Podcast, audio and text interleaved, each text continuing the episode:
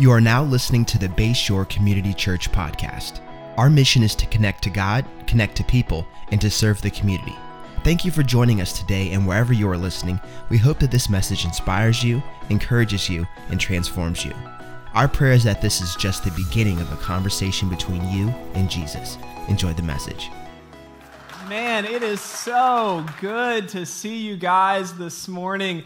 This is the first Sunday of May, which means like summer is almost here. It's been like 80s all week long. Pollen is covering my car. I don't love that, but I love the warm weather. Uh, maybe my favorite thing about May is that all of the summer restaurants and businesses are starting to open, but the traffic isn't quite here yet, which is amazing. Um, our, uh, our favorite restaurant that we like to go to in the summer is this place called Pico Taco, and it's down in Chincoteague always opens up the first weekend of May. So we are so pumped. We're definitely going down there this week. Um, but guys, I would rather, I, there's no place I would rather be than right here on a Sunday morning, hanging out with you guys in the basement, worshiping Jesus. So I'm so pumped that you guys chose to wake up this morning and to spend your morning here with us. I'm excited for our online family. Can you guys make some noise for our online family?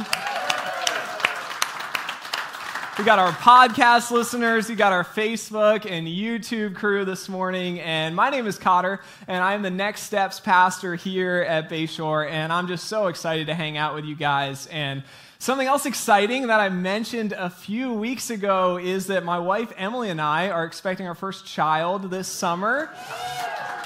We're super pumped about that. Um, you might have missed it. I just kind of slid it into the end of the welcome announcements one week, but uh, we're, we're pumped. We found out recently that it's a boy, and uh, that's, that's cool. It's making it more real, and, and we're just getting excited. And it's just been wild the last few months trying to wrap our heads around like all the change and what we need to prepare for. And being a dad is something that'll be like totally new. Um, but I've been an uncle for 14 years. And so I've got some skills. Um, but being an uncle is so chill. Being an uncle is, is just the best. And, and if you want to be a great uncle, I, I got some tips for you this morning. So, one thing that I have, uh, one skill I've developed that I'm really good at is when my nieces and nephews, we're hanging out and one of them starts crying, I'm really good at disappearing as soon as they start crying and, and letting their parents deal with, with that. Um, another thing you got to have if you're going to be a great uncle is a really good nose. Because if you're holding on to one of your nieces and nephews and you start smelling something a little funky, you got to know when to pass that baby back to their parents. Now, I will say I'm very proud of the fact that in 14 years of uncling, I have changed zero diapers. Not a single one. I am so pumped about that. Now, uh, my uncle skills, they don't really translate very well to parenting skills. Um, I don't think I'm going to make it very long without changing a diaper or dealing with a, a crying child this summer. Um, but I'm kind of under the impression that I have some superpowers when it comes to making kids not cry. Now, you guys might not believe me, and, and don't pass me your baby because I haven't really tested these all that well. But a few weeks ago, before church, um, we needed some more Bibles for our table on the lobby, which, by the way, we got free Bibles. If you need one, please grab one. Um, and so I was grabbing some of those Bibles from our baby's room over here. And Mike and Kristen's uh, new child, Ellie, was in there, and she was crying a little bit when I walked in. So I walked in, I saw her crying. And, and I just kind of had to think on my feet of, of what to do. Do I just leave the Bibles and run away? Um, so I was just trying to think on my feet. And so I just kind of did one of these. I just kind of tossed up the peace sign. And I was like, I don't know. When, when I'm kind of bummed out, if somebody gives me a peace sign, it cheers me up a little bit. So maybe it'll cheer up this little baby. And, uh, and it did. No joke. I am not even lying. Ellie stopped crying. She might have just been confused, but she stopped crying.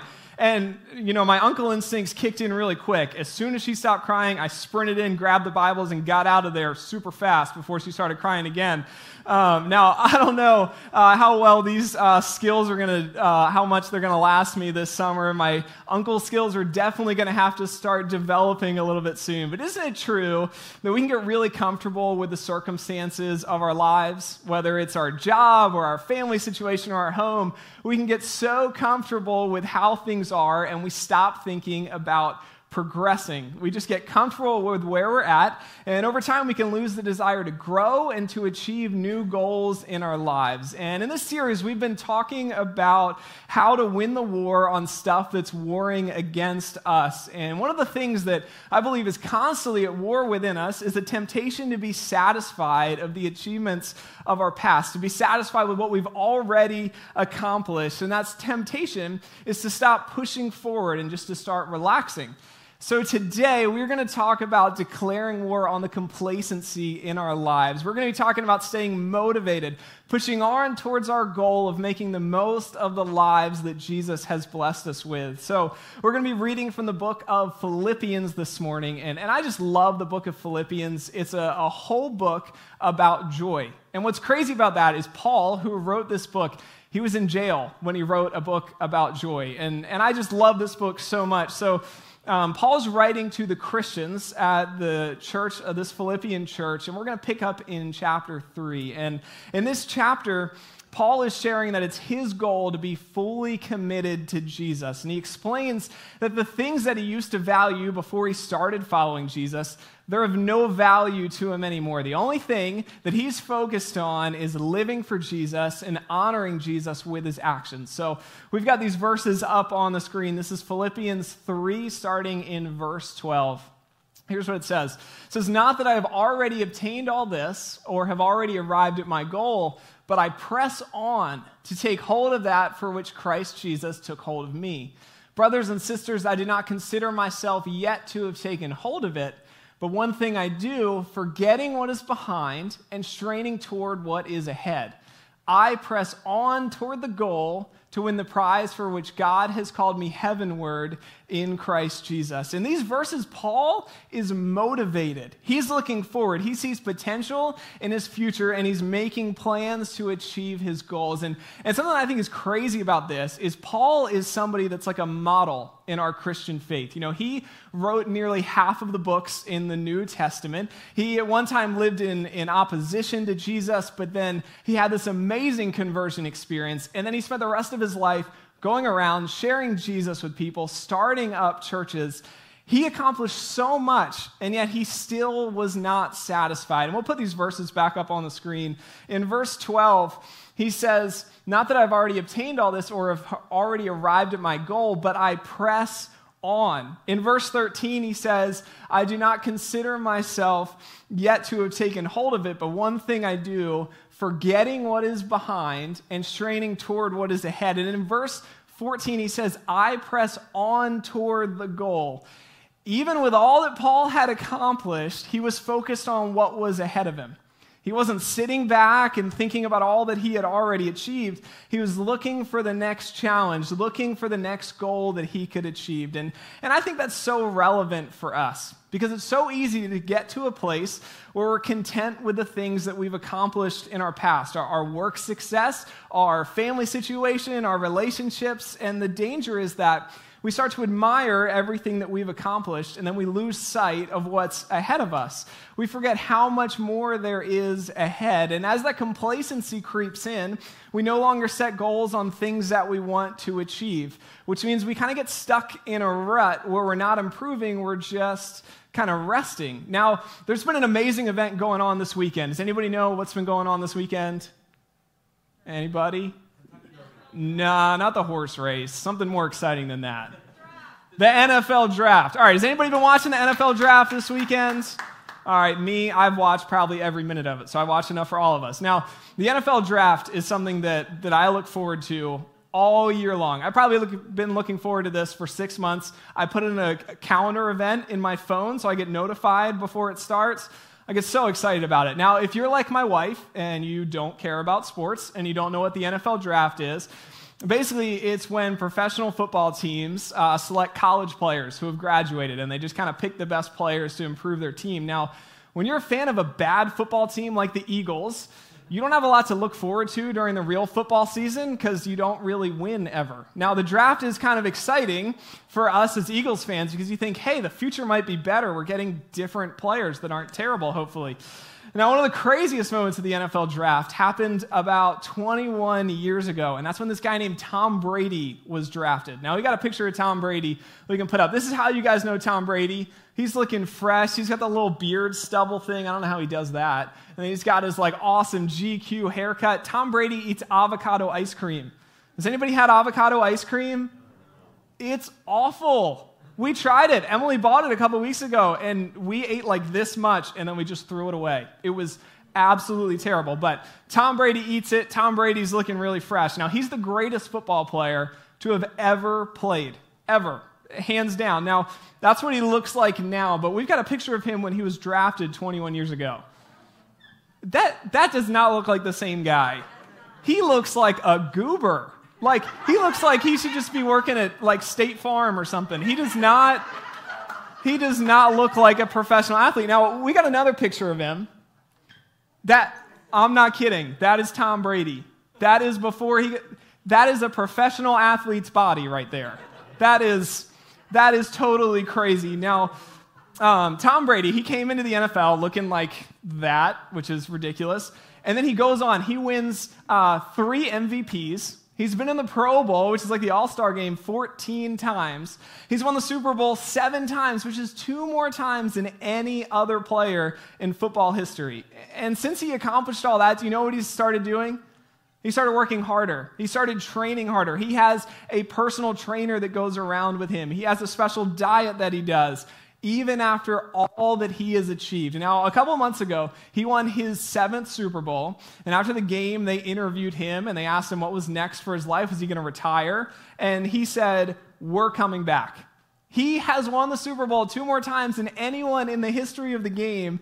And he's made over $260 million playing football. And the first thing he said after this incredible accomplishment was, I want to do it again. I'm going to work hard all offseason so I can do this again. Now, I'm not a Patriots fan and I'm not a Tampa fan, but it's hard not to um, admire Tom Brady's passion for greatness. You know, he has accomplished so much and he's still pushing forward towards his next goal. And I think that's so similar to Paul's attitude that we see in these verses. Paul had accomplished so much, but he wasn't content. He wasn't going to just rest and be happy with the things from his past. He was committed to growing and to pushing himself forward. So, Today, we're going to see how we can attack the complacency in our lives. We're going to look at a few areas that we tend to get complacent, and we're going to see what the Bible says about how we can strive for greatness when that complacency creeps in. And one of the areas that I believe it's the easiest to become complacent is in our occupations. Now, maybe that's your job. Maybe that's uh, maybe you're a student and that's your schoolwork. Maybe that's homeschooling your kids, or or maybe you're retired and that's just how you go about planning planning each one of your days. But complacency creeps into our occupations because it's something we do so often. Monday through Friday, we wake up, we grab the same coffee mug, we eat the same breakfast, we go to the same office, and then we come home. And any action that we repeat that often is going to become mundane and start to become a drag if we're not intentional about how we approach it. But in the Bible, in the book of Colossians, it speaks to the attitude that we should have in our occupations. And the book of Colossians is amazing. In, in this chapter, it talks about what our lives should look like when we're following Jesus. So we'll toss this verse up on the screen. This is Colossians 3, verse 23. It says, Whatever you do, work at it with your whole being for the Lord and not for men. And, and, then it continues on in the next verse, and it says, It is the Lord Christ you are serving. When we think about our occupations, these verses say that we should view them as a way that we're serving Jesus. Now, that's a game changer, isn't it? Because work can be so rough sometimes. How many of you guys have ever had a bad day at work? Okay, yeah, everyone, right? Now, how many of you guys have ever had a bad boss at work? Everyone. Yes, work can be tough. And when we have a rough day or when we're working in a job or we have a boss that isn't fun to work for, it can be so defeating and it can feel a bit mind numbing to just continually go to the same place each and every day, do the same thing that we don't enjoy. But wouldn't it be easier to have motivation to thrive in our occupation if we viewed our work as a way that we could serve Jesus and not our boss? And it wouldn't it be easier to give our best effort each day if we truly believed that we were serving Jesus with our work? Now, a few years ago, shortly after Emily and I got married, I was uh, kind of between jobs and I was just trying to find something stable for us. And uh, I was applying everywhere. Like, guys, I mean everywhere. I applied to Toys R Us, which doesn't even exist anymore. I applied to PetSmart, I applied to Target, and I applied to Arby's. Anything you can think of, I applied to it. And, and the opportunity that ended up coming along that God provided was to work as a land surveyor. Now, I don't know how many of you guys know what a land surveyor is.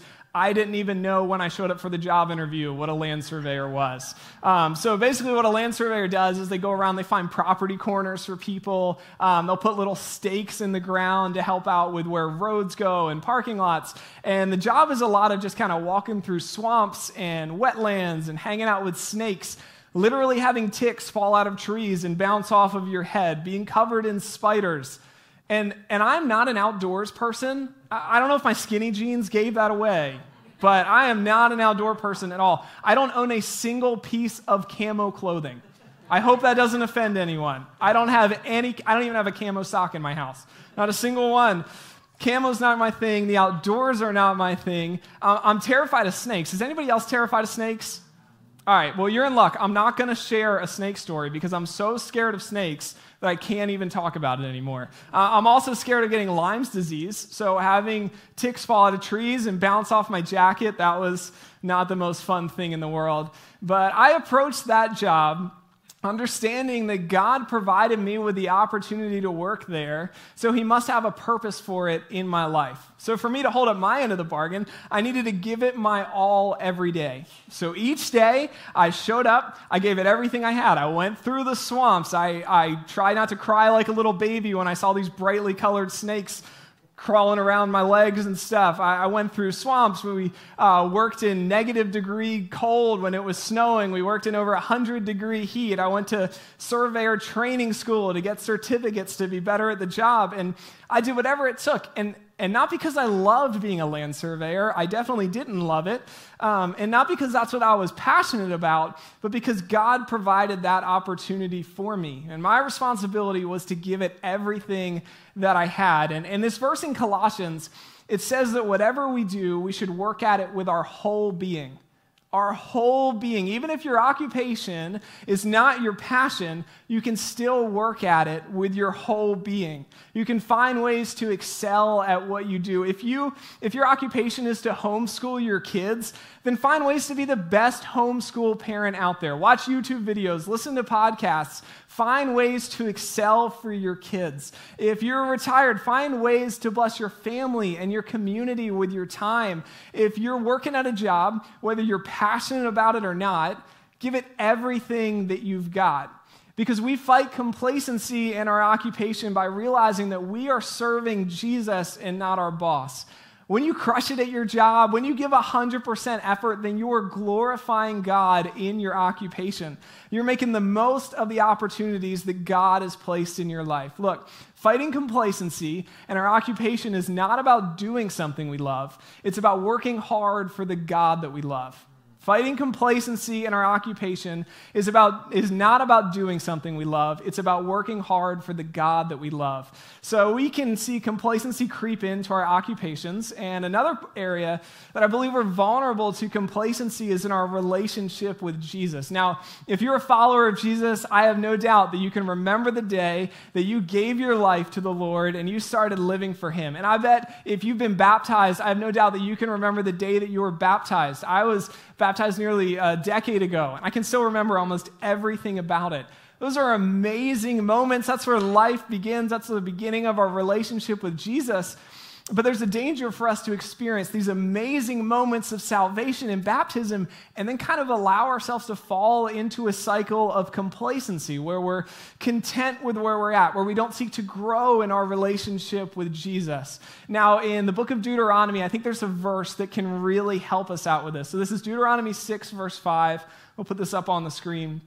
Here's what it says It says, Love the Lord your God with all your heart with all your soul and with all your strength. Love the Lord your God with all your heart, with all your soul, and with all your strength. We fight complacency in our relationship with Jesus by loving him, by loving him with our heart, with all of our soul, and with all of our strength. And we fight this complacency by devoting our time to Jesus through reading the Bible, through praying, by being committed to praying and reading the Bible each day, that fights complacency because it reminds us of how great God is. Man, when we're praying, that's a time where we're thanking God for all the blessings He's given us. That's a time where we're praising Him for His righteousness and His holiness. It's a time where we're trusting Him with our future, where we're trusting Him with our health Prayer is a time when we're al- aligning our desires with what God desires for our lives. And, and reading the Bible, man, when we're reading the Bible, we're seeing examples of how God's provided for other Christians. We see things that God wants us to do in our lives as we seek to live holy lives for Him. We see ex- examples of how much He loves us. Reading the Bible increases our faith, and it gives us the tools to live each day for Jesus. Being committed to prayer and to reading the Bible, it fights complacency in our faith because those two things, they place Jesus at the center of our lives. And when Jesus is our center, we're not going to be complacent in our faith. Now, complacency can creep into many areas of our lives, and it's important for us to always have goals that we are working towards so that we don't become satisfied with our past accomplishments. So, I want to look back to the first verses that we read from Philippians earlier, and we'll put these up on the screen. It says, Not that I've already obtained all this or have already arrived at my goal, but I press on to take hold of that for which Christ Jesus took hold of me. Brothers and sisters, I do not consider myself yet to have taken hold of it, but one thing I do, forgetting what is behind and straining toward what is ahead. I press on toward the goal to win the prize for which God has called me heavenward in Christ Jesus. Paul continually mentions pressing forward, straining towards what is he- ahead, working to achieve his goals, letting go of his past and looking to the future. His motivation to be great that fueled a desire within him to achieve the goals that were ahead of him. He denied the temptation of complacency by looking to his future. And for us, each day we choose whether we're going to be satisfied with what we've done in the past or if we're going to be hungry, if we're going to set new goals, and if we're going to work to achieve those. Now, 2020 kind of had a lot of uh, bummers, right? Well, one thing in 2020 that, that hit me really hard was that I turned 30 in 2020. It was, it was rough. Now, I know, I hear the scoffing. I know you guys are like, oh, this little kid, what is he talking about? Now, uh, maybe you're older and you think I'm being over dramatic, but turning 30 to me was saying goodbye to fun and everything good in life. I thought it was just over. Man, professional athletes, when they turn 30, they get cut, they get released, they're done, they're too old. When you're 29, you're young, you got a bright future. But man, when you turn 30, you're just an, you're just an adult. You're just an old adult. There's nothing exciting anymore. So that was a bummer. And to make it worse, I have the personality of a planner. So even though my birthday wasn't until October, like almost at the end of the year, as soon as 2020 began, I was well aware that my youth was ending. It, it, was like this big, awful countdown in my mind all year long. So January 1 hits, and, and I'm just starting to think about, you know, how all this nonsense of how my life's going to be so boring now. So I decided that I was going to combat this by, by turning my life around in a couple big areas. And so the two areas that I wanted to focus on um, before I hit 30 was my fitness and my diet. Now, I've typically not been a guy that eats very healthy or goes to the gym very often. Um, a few years ago, I got a gym membership. I had it for six months. It cost me a ton of money, and I think I went to the gym three times in six months. And, and the gym, no joke, it was less than two miles from our house. I could have walked there.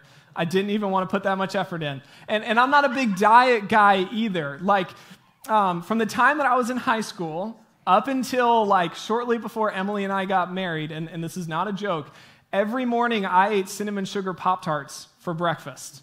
Every single morning. Guys, when I was 24 years old, I was eating cinnamon sugar Pop Tarts every single morning. But the thought of turning 30, it just changed something in my mind. I went from having no fitness or health goals to being all about those things just overnight. Now, my track record for going to the gym was terrible. Um, it was very terrible. So, in order to keep myself accountable, to stay on track towards my goal, I started a, a workout log on the Notes app on my phone. And, and, this is what I decided to do.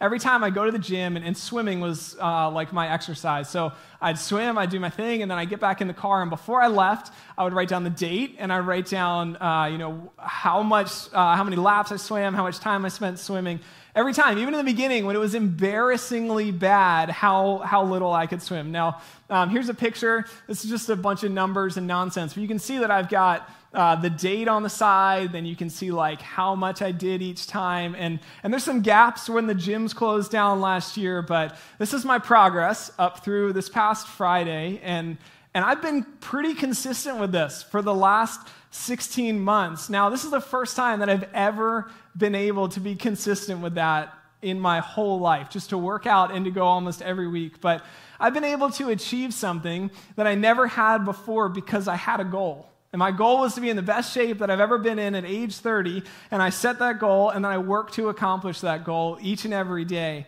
So, so what are your goals? What things do you want to see happen in your life? What are some areas in your life where maybe you've become a little bit complacent and now you want to see growth in? What are your goals for your health? Maybe you want to uh, walk more and you want to see the little rings on your Apple Watch go all the way around so they make that cool little sound at the end of the day. Maybe you want to stop eating Pop Tarts as an adult. Um, what are your goals for your occupation? How are you going to crush it at the job that you currently have? And if you don't have your dream job, how are you going to work to get there? How are you going to work to get that job? What are your goals for your family? How, can you, what are your goals to be a better spouse? Maybe that's deciding that you're going to uh, be intentional about putting down the phones, turning off the TV, and just focusing on your spouse when they get home from work. Maybe that's doing the dishes and taking out the trash and finding other ways to sacrifice your time so that you can be a blessing to your spouse. What are your goals to be a better parent? Maybe that's being intentional about hanging out with your kids and doing things that they love or, or finding ways to make new memories with them. And, and what are your goals to lead your family in their relationships with Jesus? Now, we had an amazing Easter service here um, it was so awesome. And I think my favorite part of the whole service was this video that we showed. And it was this guy, Chris. Now, Chris has been coming to Bayshore since sometime in the fall. And since he started coming here, he um, accepted Jesus, and his whole life has been transformed. And in this video, he was just kind of sharing about some ways that his life has changed. And the thing that stood out to me the most in that video is that Chris shared that him and his wife have started praying together each day. And, and I thought that was so amazing. And, and, that just motivated me to find time to pray with Emily each day. And not just praying before we eat and just something quick and simple, but praying for real, praying about our, our lives, praying about our future, praying about what's going on in our lives, and, and thanking God for all the blessings that He's given us.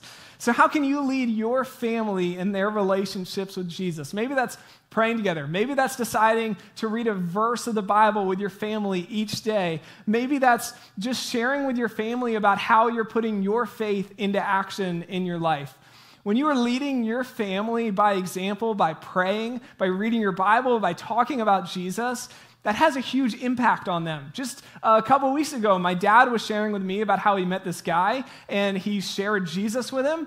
And then a couple days later, that guy went to church with him. And, and that was amazing. And that, that's my dad sharing that with me, and that inspired me to be a better Jesus follower. It's an example that I want to follow. So, what can you do to lead your family in their relationship with Jesus? We need to declare war on the complacency in our lives by being intentional with our relationship with Jesus and intentional in our relationships with our family.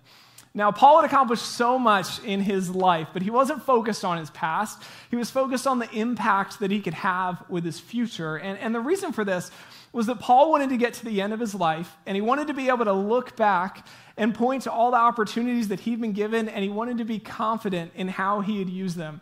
Near the end of his life, Paul was writing to his friend Timothy, and, and we'll toss this verse up on the screen.